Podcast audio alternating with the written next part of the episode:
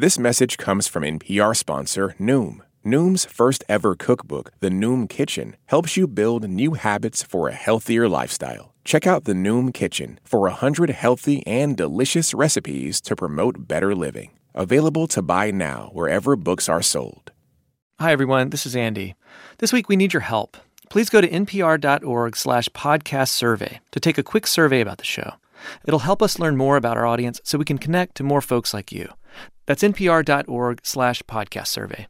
Also, be sure to check out our website at npr.org slash white lies. It's got a bunch of new stuff up, including parts of the FBI case file and lots of new photos. Again, that's npr.org slash white lies. Thanks. And now, the show.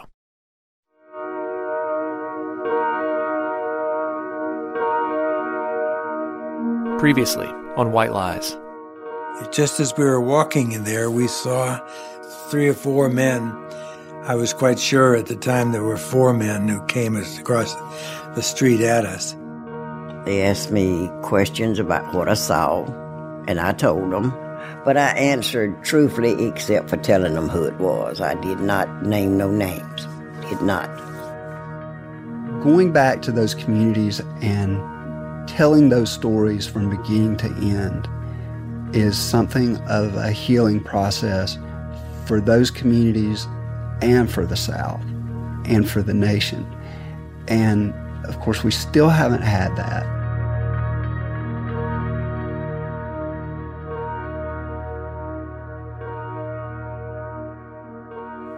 Hello, hello. Gotta make sure they got the levels. So y'all were saying, sorry, go ahead. I was talking about him in his relation to Elmer Cook. Now, can can you tell us about Elmer Cook? I tried to forget it. Because I knew damn well going to go they're going to kill me. But I can't do a whole lot. and I really can't. It's honest. You ever had an honest truth from something there? And that's what I, I don't even want to talk about it. Because, uh, uh, You said it scared you just thinking about thinking about being a part of it was scary. But I was a part of it. I, I, I was part of it. That's Bill. Bill Portwood, the fourth man. We'd been visiting for months when he and his wife Ina finally allowed us to record them. It would turn out to be the only interview we'd ever get on tape with Bill Portwood.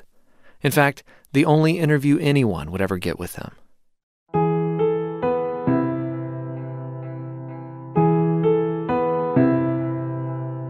During these visits, we'd watched as his mental state further declined. Sometimes he couldn't remember us. He often claimed to have no memory of the years we wanted to talk with him about. But then something would kind of unlock in him, and we could glimpse the memories he claimed to have forgotten. And these glimpses of Bill Portwood's memories, that's what finally allowed us to tell the true story of what happened to Jim Reeb.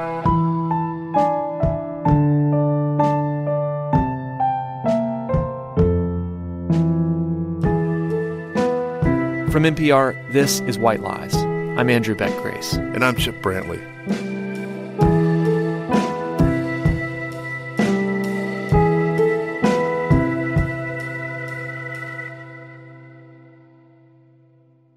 Support for NPR and the following message come from Saatva. Saatva luxury mattresses are every bit as elegant as the most expensive brands, but because they're sold online, they're about half the price. Visit SAATVA.com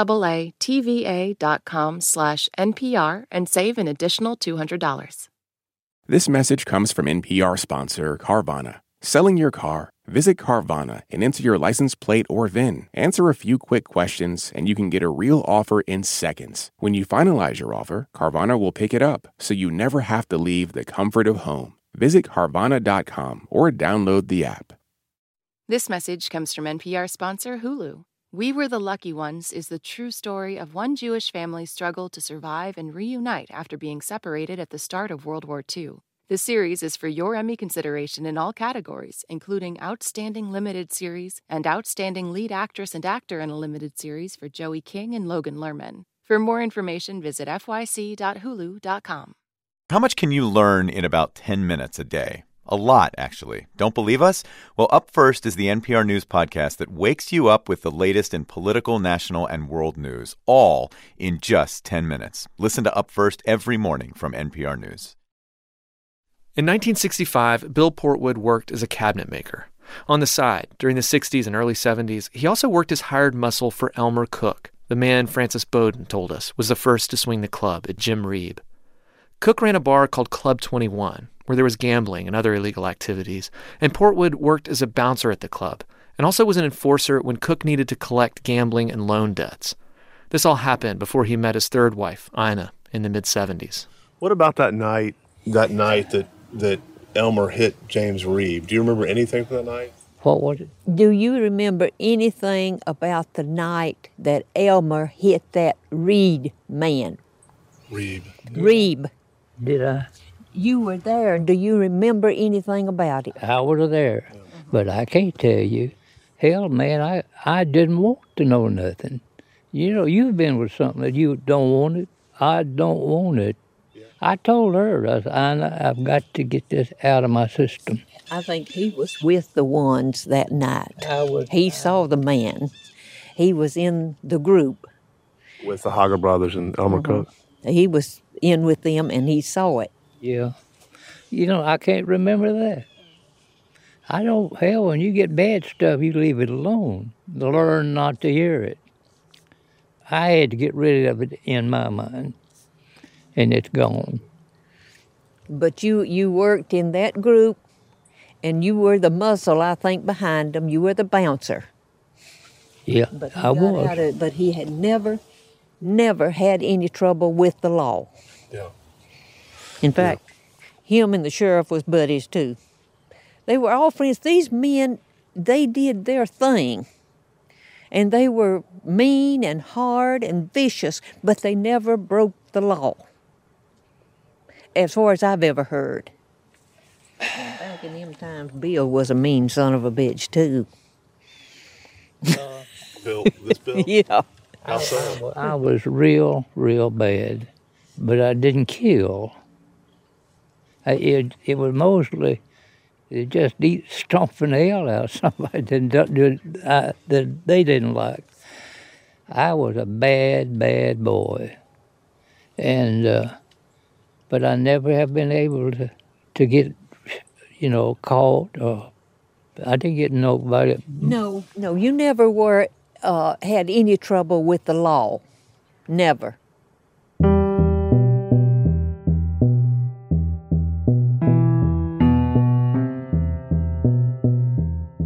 Bill Portwood is mentioned nine times in the over 200 pages of the FBI file, usually just as a passing reference. Page 119, quote, Pruitt also stated he does not know a William or Bill Portwood. Page 169, quote, Woodson advised he does not know Bill Portwood, but stated there is a customer who frequents the club and who is called Pulpwood. And then on page 181, agents try and talk to Portwood himself, but he refuses to give a statement. The next page, Portwood's wife at the time talks to agents.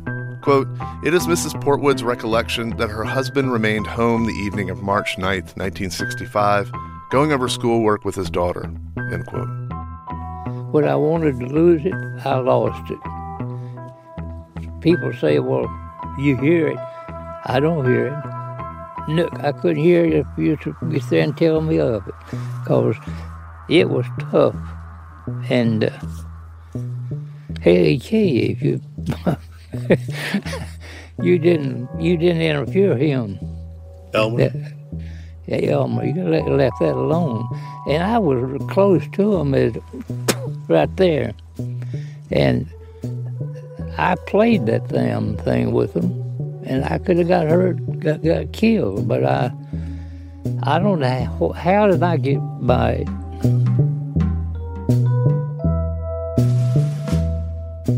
How did I get by it? It was hard to know sometimes when talking to Bill what he meant by these elliptical thoughts. But looking at the FBI file, it's pretty easy to see how he got by the investigation.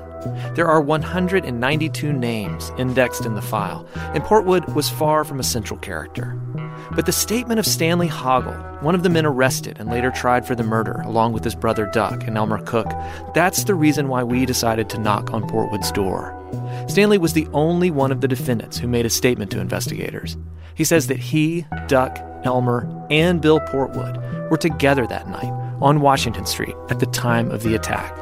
He even says what all the men are wearing Portwood in quote, khaki pants and shirt. Memory loss after a stroke is common. If you think of the brain like a map, it's as though certain portions of that map have been erased, and so the route from one place to another doesn't make sense anymore. But what Portwood describes to us is something different. He tells us that decades ago, before the strokes, he willed himself to forget that part of his life. He says after Elmer died in 1972, he made a conscious decision to change. At Elmer's funeral, he looked down at the casket and said he didn't want this life anymore. And by the time Ina met him, he had turned his life around. And because no one ever called him to account for what he did on March 9, 1965, he was allowed to forget, allowed to will himself into oblivion.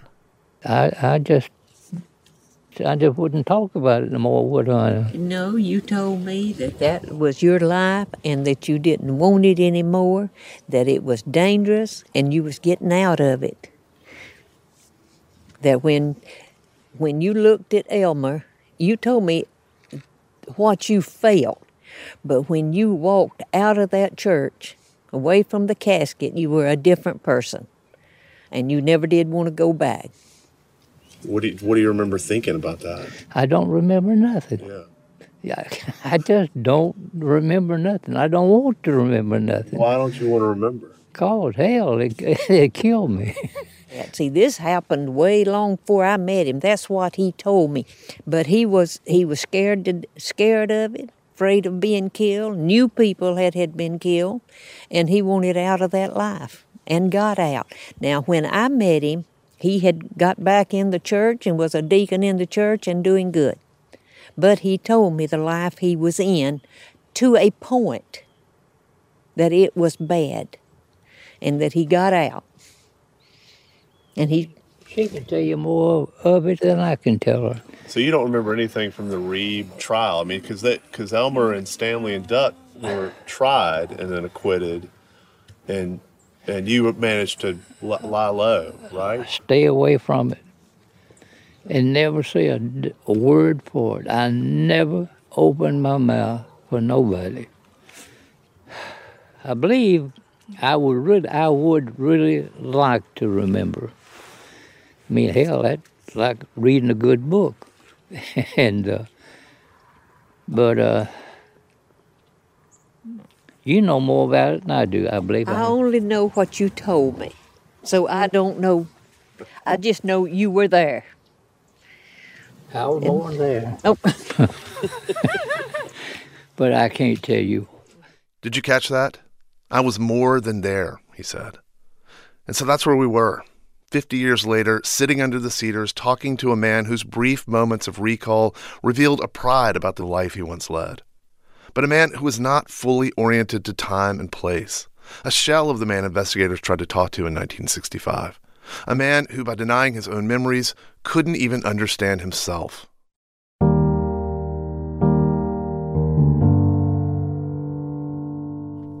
So, what could we possibly hope to understand about him?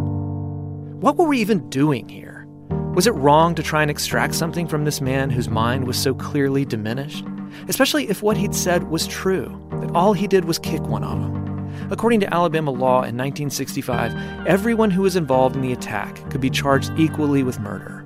But still, if he didn't swing the club that caused Reeb's fatal injury, how culpable was he really? Especially if he couldn't remember the attack. Should a person who has no memory of his role in a crime be held responsible for that crime? Anyway, it was so long ago. Why go back? Why dig this up? Why reopen these old wounds, bother this old man? That was then. What's past is past. Water under the bridge. But you know what? That's bullshit. We know it's not true. The past is not past. Bill Portwood escaped justice in 1965, and so did the men who were tried for the murder, acquitted by that all white jury in a total sham of a trial. And the counter narrative that sprung up in its wake a story to blame Reeb's death on the civil rights movement itself instead of these vicious thugs who attacked the ministers because they saw them as race traitors. And all these white people who had willed that counter narrative into existence and let it fester for decades. And now Bill had willed himself to forget his own role in the murder. And we were sitting there evaluating whether that willful forgetting could exempt someone from punishment? Is this what it means to be white? To grant Portwood the benefit of the doubt? This hobbled old man sitting in front of us isn't just an 87 year old suffering from dementia. He's a 34 year old in khaki pants and shirt on Washington Street who's avoided punishment for over 50 years.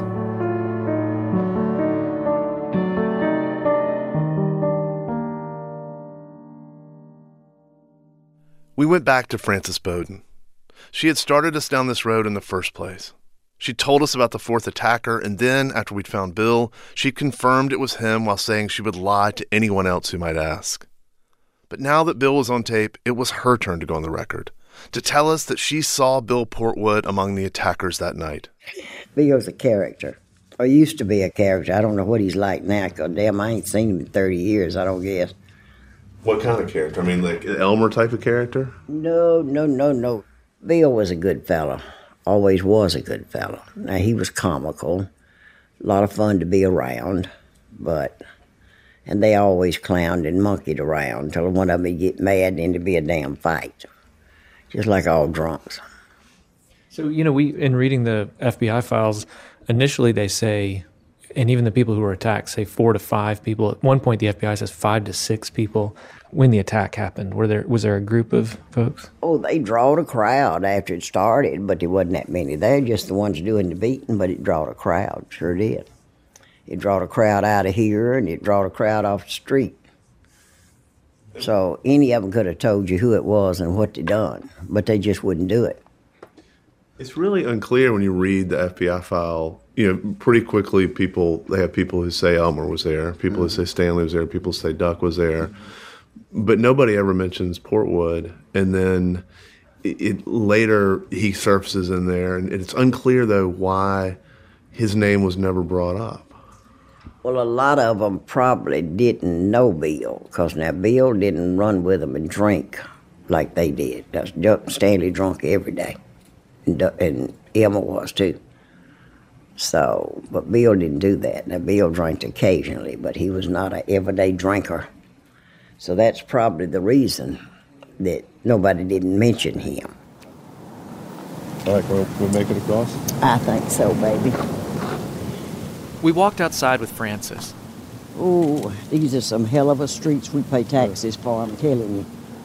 Some hell of a streets. Because we wanted to see from her vantage point what she had seen that night. Turn that corner. They come down the sidewalk, went right around there, and they come out behind them. All right, wait. So start over. So, so who's walking down the sidewalk? The preachers were. When they come by the window of the Silver Moon, they was waiting on them. Who was? Elmer and Duck and Stanley and Bill. They come by the Silver Moon, they turn the corner, they come out the door and went around the corner behind them. So, so you saw Stanley Hoggle, Duck Hoggle, Elmer Cook, and Bill Portwood come out of the Silver Moon and follow them around the corner and attack them. I sure did.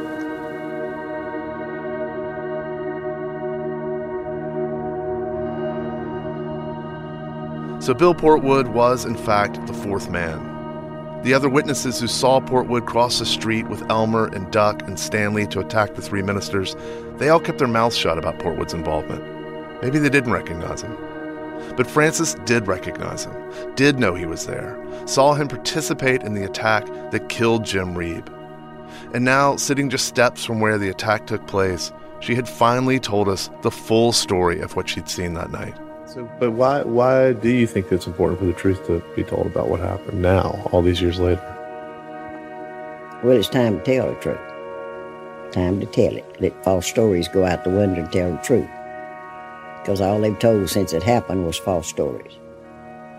Uh, people saying what they thought happened. And that, that's, that's the same thing as telling a lie. You wasn't there and didn't see it, you don't know what happened. You made it up. So, So, so telling the, so telling the truth about what happened though, like what could, what could it do, if anything? Make people hate me. And I really don't give a shit. I really don't. I mean, if, if truth hurts, then I'm sorry. Put a little lotion on it, or powder on it, or put some salt on it, whichever one you want to do. Um, but the truth is the truth, and it speaks for itself, stands for itself. Sure does.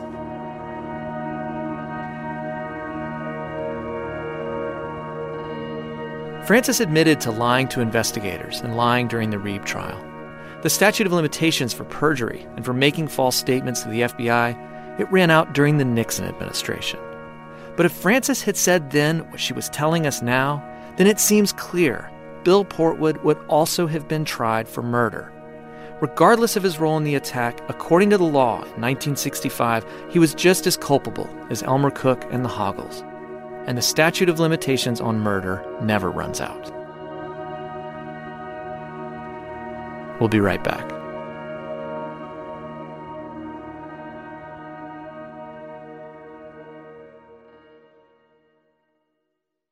This message comes from NPR sponsor ServiceNow, the AI platform for business transformation. AI is only as powerful as the platform it's built into. Enter ServiceNow. It puts AI to work for people across your business, providing intelligent tools to help remove frustration and supercharge productivity. And all of that is built into a single platform you can use right now. That's why the world works with ServiceNow. Learn more at servicenow.com/ai for people. Summer is for going to the movie theater because it's too hot to stay home. It's for driving with the windows down, listening to your favorite music. It's for stretching out while you're on vacation to gobble up a TV show. For a guide to some of the TV, movies, and music we are most excited about this summer, listen to the Pop Culture Happy Hour podcast from NPR. I'm Jesse Thorne. Why did Cole Escola write a bonkers, extremely fictionalized play about Mary Todd Lincoln? Well, you know, it was 2020 and we were all so isolated. I, I just started doing research. Uh, but the truth is, I, no, I just thought of it. We'll talk about that and more on Bullseye from MaximumFun.org and NPR. Let's play some games, everybody. Are you looking for the answer to life's funnier questions? There's naked, and then there's Canadian naked. Every week, we blend comedy, trivia, and a special celebrity interview. All right, all right, all right. Ask Me Another from NPR. Shortly after Frances confirmed Bill Portwood's involvement in the attack, Chip went down to Selma to follow up with some people. I was in the office, and he called me early in the afternoon and said we needed to record ourselves. Hey. Hey. Uh, before I turn the recorder on, uh, you had a big sigh. Yeah, Bill Portwood is dead. Oh my God, are you serious? Yeah, When did he die? he died September 30th. What? How? that We I know. we were there like less than a week before that, weren't we? I know. Yeah. Yeah. How did you? What happened? How did you find out? I went to the I went to their house. Nobody answered, and so I called on his phone, basically from in, in front of their house, Yeah. And said, "Hey, I'm um in the neighborhood. I'm actually really close. Love to come by." And she said, "That's fine." She goes, "But uh, I need to tell you that Bill died at Oh the end of September." God. And I was just like, "Oh."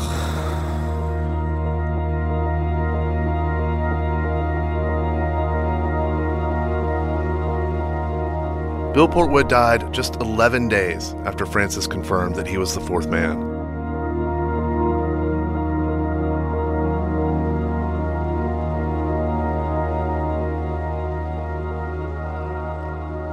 I used to go hunting with my dad and um, fishing with. I fished with him a lot. I was I was his pal. You know, he didn't have a boy, so I was the one that went fishing with him and hunting with him and and things like that.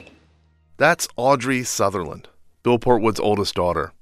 When the FBI tried to talk to Portwood in 1965, he refused. But his wife at the time said she believed that Bill was at home helping one of their teenage daughters with some schoolwork. This is that daughter. A few months after Bill died, I talked to Audrey on the porch of the house where she lives in Selma, the same house where she grew up, where she was living with her mother, father, and a younger sister in 1965. Their house was in West Selma, away from where most of the marches and demonstrations had been happening, so she felt removed from everything. I knew what was going on, but um, I just wanted it to be over. And I knew that they were trying to stir up trouble. It was not a peaceful thing in my mind. And so, what was your understanding about why they were here? Um, it's trouble. Martin Luther King was here to stir up trouble. That the civil rights was just pushed on us. I just wish that it could have been a better way than what happened here. Well, there's more to this town than just civil rights. The, in fact, we have a motto that says from uh, the Civil War to civil rights, and, and they don't care anything about the Civil War part. All they care about is the civil rights, and they're letting everything else just completely die away. And there's more to it here than just that bridge. And it's such a shame. The bridge, the most iconic landmark in the city, all because of the violence that happened there on the day that would become known as Bloody Sunday. It just so happened that Bloody Sunday was also Audrey's 16th birthday. Her dad was absent that morning. Later, he told her he'd been standing at the foot of the bridge, waiting for the marchers with the other onlookers. He was close with Sheriff Jim Clark, the leader of the posse, the man who was named in the DOJ lawsuit about voter intimidation, the man who encouraged Frances Bowden to lie to the FBI. And that day, at the foot of the bridge, Portwood had stood with Elmer Cook and the Hoggle brothers right near Sheriff Clark, watching the state troopers and sheriff's posse as they attacked the marchers. The attack, the images beamed around the world, the call from Dr. King for ministers of conscience to come to Selma, and then, two days later, the attack on Washington Street. I heard about it on the news because even at our age, you know, we would watch the news and I probably the reed sunk in more because it happened in Selma, you know, and probably because I've heard those names before, you know, Cook and Hoggle and all of them. Those are local names. And and when did you become aware that your dad was involved somehow? Um, I guess when my mother told me. She told me um, that um, that uh, they had been watching our house. The I don't know if it's the police, the FBI, whoever had been watching our house. And I, I think I said, "Where? You know, where?" And she said, uh, "They had parked down at the end of the street, I guess, but they had been watching our house for for weeks who came and who went, you know.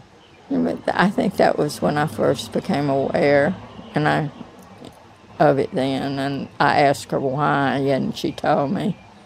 What did she say? She told me that um, he was suspected of being involved with that Reeb deal. How, what did she say about her interactions with the FBI because she clearly was interviewed by the FBI. And she, she said that your dad was home helping you study. That's what she told me, that she told him that. She told them that um, he was home helping me study. Did it change in any way the way you thought about your dad? No. No. Uh, I wish he would never been there.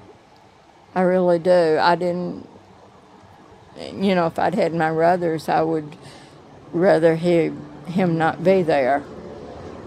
I, I, I didn't want him to be around Elmer Cook. Why? Elmer Cook was tr- trouble as far as I. He had a bad name. Even then. Yeah, I knew he was trouble. I would just rather him not been around him. And I, no, I wasn't proud for him being there. Did y'all talk about that? Later on. Later on, not then. When, when later on? Years later. Much years later. Like when you were both, when he was older, you were an adult. Well, yeah, I, I, I never brought it up all those years. I just, and he didn't either until he was much, much older. And we talked about it, and he said he didn't. I just asked him if he, if he hurt that man in any way, and he said no. And I believed him. Why did you ask him then? Is it something you felt I you just- needed? I knew in my heart of hearts that he didn't. I just wanted to hear him say it. I just wanted to hear him say it. That's all. And what else did y'all talk about that night? Did you talk about any other details about the night, or was that your only question for That him? was my only question. Did he ever say who did it? Well,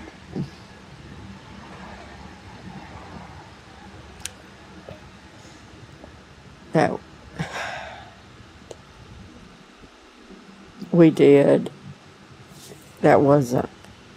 He did say something about Elmer. Elmer did it. Elmer did it. It was Elmer.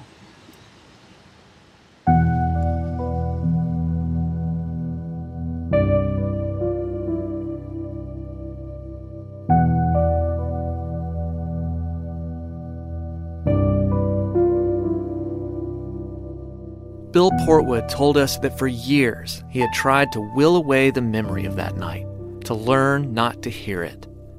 But despite his best efforts toward the end of his life, he still heard it. And he had told his daughter Audrey about it. Were you scared for your dad during that period of time? No.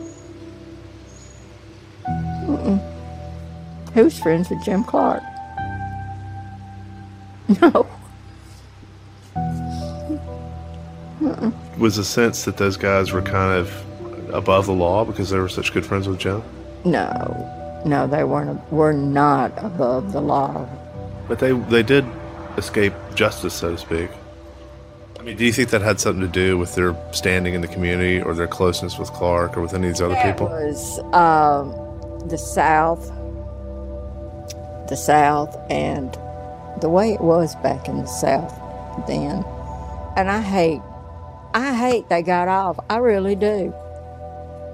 They were guilty as everything, and they got off because it was the South during the 60s. What do you expect? He they were white men. They, they had certain rules you go by. I mean, that jury uh, knew the verdict before they went in there. It was just set and dried. This was a white jury. This was the rules back in the 60s. You just don't convict a white man for this civil rights stuff. You just don't do it. That's what they had to do. That's what they had to do. This is such a common refrain in the story. Hell, in the entire history of our country, this is a common refrain. The people of the past were governed by rules different than the ones we live by now, and so it's not fair to judge them. Their choices were inevitable, they had to do it. But what does it mean to treat the people of the past like this? Like they had no free will, no choices?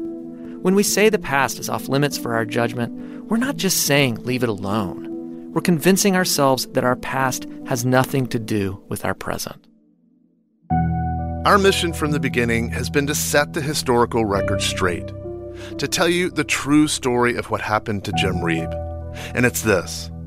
On the night of March 9th, 1965, Elmer Cook, Stanley Hoggle, Duck Hoggle, and Bill Portwood crossed Washington Street around 7:30 p.m. and assaulted Jim Reeb, Clark Olson, and Orloff Miller. Elmer Cook first swung the club and hit Jim in the head. This squares with what Frances Bowden, the eyewitness, told us, and with what Clark and Orloff testified to at the trial in 1965. The Hoggles and Bill Portwood had participated in the assault too, and according to the law, they were just as culpable for the murder as Elmer Cook. But Elmer, Stanley, and Duck had been acquitted on the murder charge, and Bill had managed to avoid being tried altogether. Hadn't even been brought into it until we knocked on his door.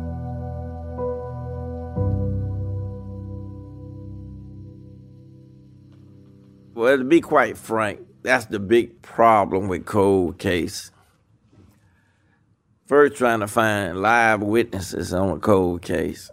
And the second thing is uh, people's memory on a cold case. That's why the quicker you solve a cold case, the better. Because as the years drag, it just get harder and harder and harder. That's Michael Jackson again, the current district attorney for Dallas County, the man who had reopened the Jimmy Lee Jackson case. When you got several folks hitting somebody and kicking them, you don't realize the severity of what you're doing, and you're doing it, and you're getting caught up in it, kicking and beating. But one person actually goes a little too far and, and smashing somebody in the head with a, a, a stick or something, and it kills the person. But you got four or five others that were kicking. Then you charge all of them with murder. You know, it's always you always in that moral dilemma. That's always a tough question for a prosecutor, believe me. We wanted to lay out for him everything we'd learned. To be clear, we are journalists, not law enforcement officials. But still, John Fleming's interview with Fowler, Fowler's confession to shooting Jimmy Lee Jackson, that's what had prompted Michael Jackson to reopen that case. So we went to his office to tell him everything we'd found. The fourth man, everything that Frances had begun to unspool for us. Talked to us when Duck was alive, and then Duck died, and we, we went back more So times. What's the, what's the official version of what actually happened? Well, uh, you want to play Frances's tape? Sure. Yeah. Yeah. Yeah. Do you have it? Yeah, I mean, it's on That's on the. Yeah. Um, So we played Michael Jackson tape of Frances telling us what she saw. Telling us she saw Elmer Cook, the Hoggles, and Bill Portwood attack the three ministers on Washington Street. So any of them could have told you who it was and what they done, but they just wouldn't do it. And we also played him this bit from the end of our first interview with Frances. Well, it is a part of my life, and I can't change that. But as far as being proud of it, I'm not proud of it. I'm not proud of being up in the courtroom telling a lie, because I did tell a lie. I said I didn't know, and I did know. But I'm just, I can't change what happened. I wish you could, but there's nothing I can do about it. I can't change it.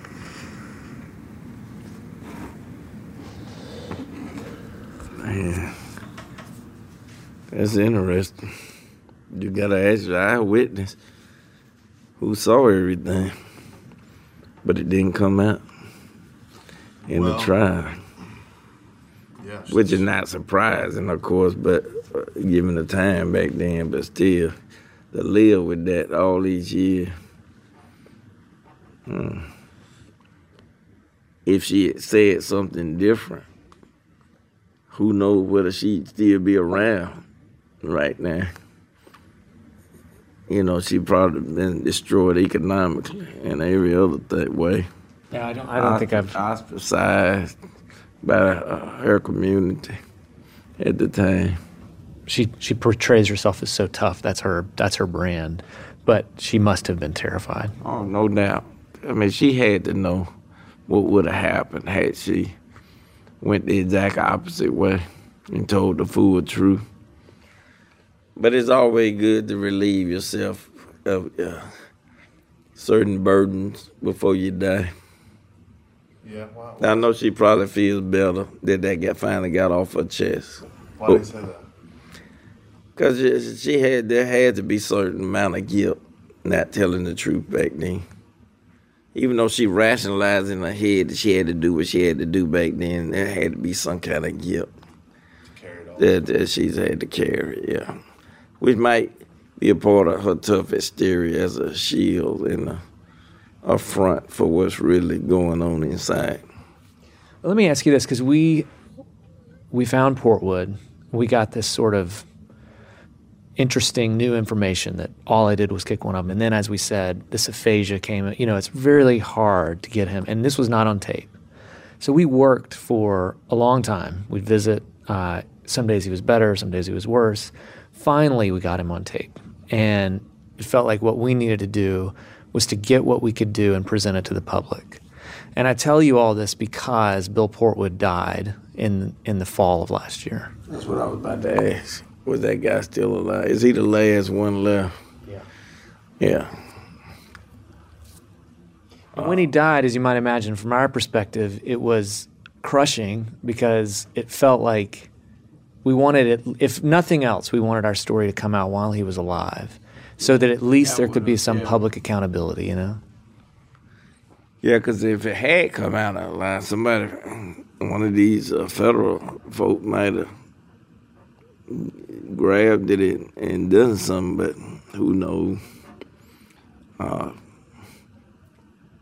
Because it was, man, it, it seemed like it was a lot out there. This is this is amazing to hear that uh, all this was out there at the time they opened up these cold cases and none of this ever. It's just for clothes. During my first visit with Bill and Ina Portwood, I asked him what he could remember about that night on Washington Street. He shook his head and said, I can see it in my head, but I can't say it. A couple of years ago, I could have told you, but not now. Ugh, the number of times we have wished aloud to each other that we had looked into all this a few years earlier.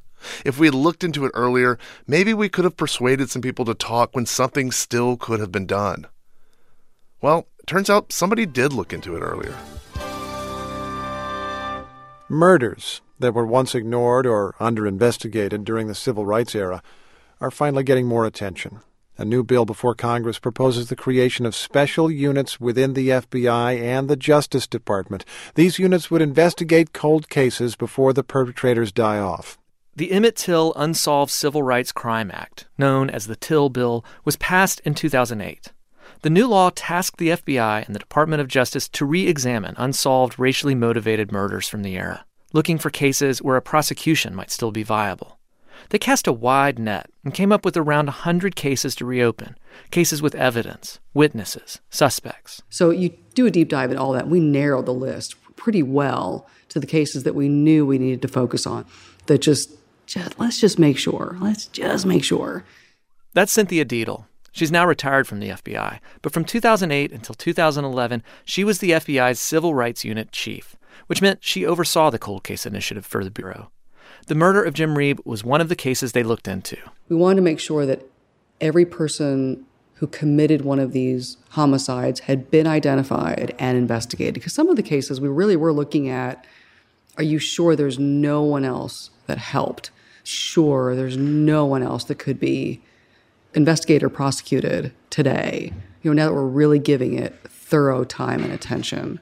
The 100 or so cases were divvied up between field offices, and agents in those offices were tasked with looking into the cold cases on top of the work they were already doing.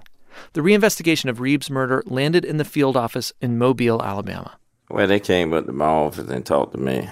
This is Michael Jackson again, remembering when he first heard from the agent assigned to look back into the case. They were saying they were going out and were going to start looking for witnesses and that kind of thing. But now, what exactly they did, you know, you know, when somebody say they invest, they investigate,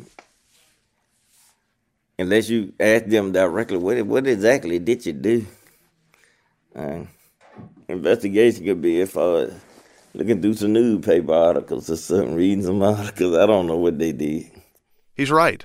The agent actually did start by going through old newspaper articles. Through a Freedom of Information Act request, we received a redacted copy of the file on the reinvestigation.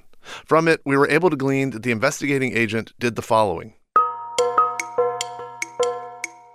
In July 2008, the agent went to the National Archives up in Maryland and got all the same information we have. Then, in August 2008, the agent interviewed Elmer's widow. She said she understood that Elmer had been falsely accused, that, quote, she heard Reeb was beaten by cohorts in ambulance, end quote. Next, the agent tracked down death certificates for both Elmer Cook and Stanley Hoggle. Then the agent goes to Bama Motors, where he finds Duck Hoggle, who was still alive in 2008. But Duck says the same thing to the FBI that he said to us. He refuses to talk. And apparently that's the end of it. The agent writes, quote, a review of the 1965 file provides no leads for further investigation, end quote. Remember, this is the file that details how agents in 1965 tried twice to interview Bill Portwood. The one in which Stanley Hoggle, one of the defendants, tells agents that Bill Portwood was with them that night. The agent didn't talk to Clark Olson. He didn't talk to Bradley Capps, who had told us that the whole damn town knew who committed the attack. And he definitely didn't talk to Frances Bowden, who in 2008 was sitting a couple of blocks from the courthouse smoking her Winston Light 100s in the office of Selma Bail Bond. We requested an interview with the agent, but the agent declined to discuss the case. If I'm the agent in Birmingham and I get the James Reeb, case assigned to me and I just look at, you know, the first few documents in the file, like who's James Reeb? Oh, right, right, right. Okay, I remember this guy. Okay, I got it. Right away, just just three sentences into what happened, my first thought's going to be there's no federal crime. Okay, so here's the big caveat about the Civil Rights Cold Case Initiative, and it's been one of the biggest critiques since it was authorized. The FBI can only pursue federal charges, not state charges. They are, after all, the Federal Bureau of Investigation. And federal jurisdiction on these cases is very narrow, limited to just three things bombings, kidnappings, or, if in the commission of a murder, crossing state lines. If there are none of those things, and the Reeb case had none of them, an agent might quickly determine there was nothing else to be done. We told Deitle that we found a fourth man, that his name was right there in the 1965 file, that his address was in the phone book, that we knocked on his door and he told us he'd been there, that he was one of the four men who'd attacked the ministers on the street that night. That by the time we found him, he was addled by strokes, claimed not to be able to remember much, and now he was dead. But 10 years ago, when Bill was of sound mind, the agent who handled the reinvestigation could have found this fourth man. If the agent now is asked, well, why didn't you interview this person? Or, hey, I found this guy and you didn't. Why didn't you? I'm sure the answer is going to be, well, that's not going to lead me to a federal crime. So I don't know what you need to do with this. That's going to be the answer. If there was no one to be charged under federal law, they were going to close the case, as you probably saw from the vast majority of the cold cases. In fact, the Civil Rights Cold Case Initiative has claimed only one successful federal prosecution of an old racially motivated case. Had we come to you in 2010 with the name Bill oh, Portwood, that's a great question. what would have happened? What could have happened? Or not even what could have happened, what should have happened? What should have happened? It doesn't always depend on who you're asking, though. I mean, if But I'm asking if you're as- if you're asking Cynthia, the FBI agent, I would say if there's a federal crime, we can prosecute that. But if there's not, there's nothing we can do. But again, it's that's not a sufficient answer. It just isn't. it's not a sufficient answer for you who's trying to tell the story. It's not a sufficient answer for Reeb's family either of sorry, nothing we can do. It's well there'll be something you can do. I mean, come on, you're the FBI. Can't you do something?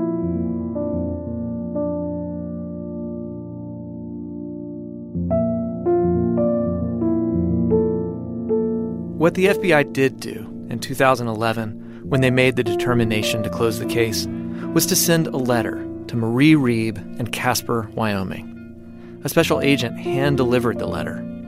It read, We regret to inform you that we are unable to proceed further with a federal criminal investigation. Please accept our sincere condolences.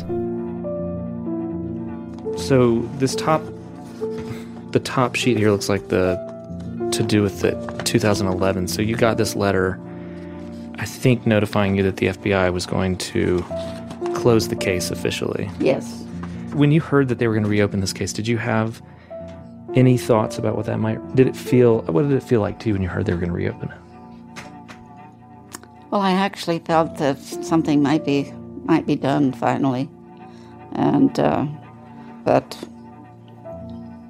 didn't come come to pass. But Next time, the final chapter. Dear Mr. Reeb, I don't even know how to begin this letter. But I write you now out of a deep desire to communicate my sadness and shame over what happened to your father. I feel so deeply precisely because it was my grandfather, Elmer Cook, who is one of the men who perpetrated the violence that took your father's life. Well, again, I know it's wrong, and I never have been proud of the fact that it happened, so and I hate it for his family. I don't know what it's going to take to make the world right. I do know that you should not be sitting waiting for it to happen. You need to find out where we be and then take us where we're supposed to go. That's next time on White Lies.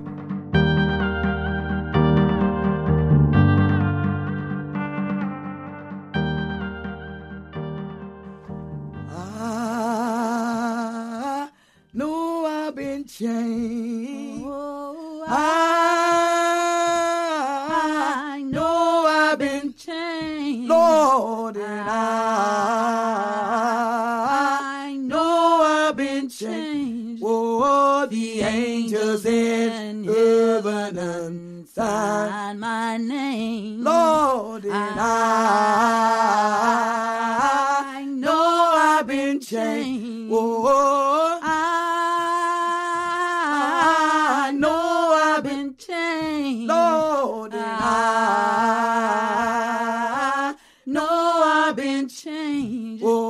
the angels in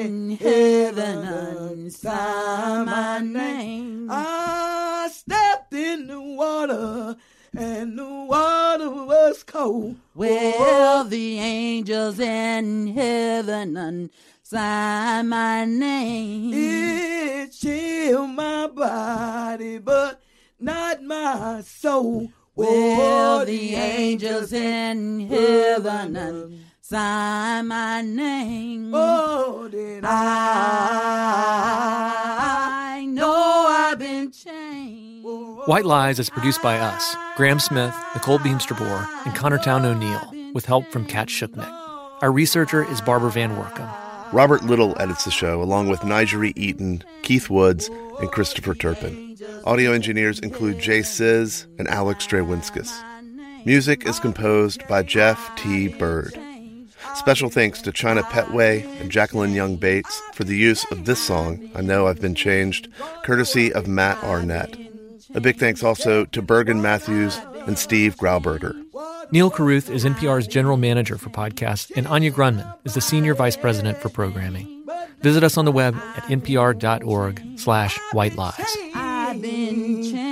I've been changed. God know I've been changed. I've been changed. I've been changed. I've been changed. God know I've been changed. I've been changed. Somebody cry Monday. I've been changed. Say I know I've been changed. I've been changed. Only Tuesday. I've been changed. Say I felt like running. I've been changed. One winter morning. I've been changed. Say I didn't feel the same. I've been changed. On a Thursday. I've been changed. Say I felt brand new. I've been changed. On a Friday. I've been changed. Say I know I've been changed. I've been changed. On a Saturday. I've been This message comes from NPR sponsor BetterHelp. When you're carrying around a lot of stress, therapy is a safe space to get it off your chest. If you're considering therapy, give BetterHelp a try at betterhelp.com/npr to get 10% off your first month. This message comes from NPR sponsor Betterment. The emotional build of a will they won't they love story is never chill, but your investing portfolio should be. Betterment is the investing app that lets you be totally chill about your finances. Their automated technology and tax smart tools are easy to set up, so you can focus on navigating any will they won't they love stories that come your way. Betterment. Be invested and totally chill. Learn more at betterment.com. Investing involves risk, performance is not guaranteed. On NPR's Throughline, we cannot function for 24 hours without cobalt because it's in our smartphone, our tablet, our laptop. And as a consequence, the lives of the people living in that part of the Congo descended into just a catastrophe. find NPR's Throughline wherever you get your podcasts.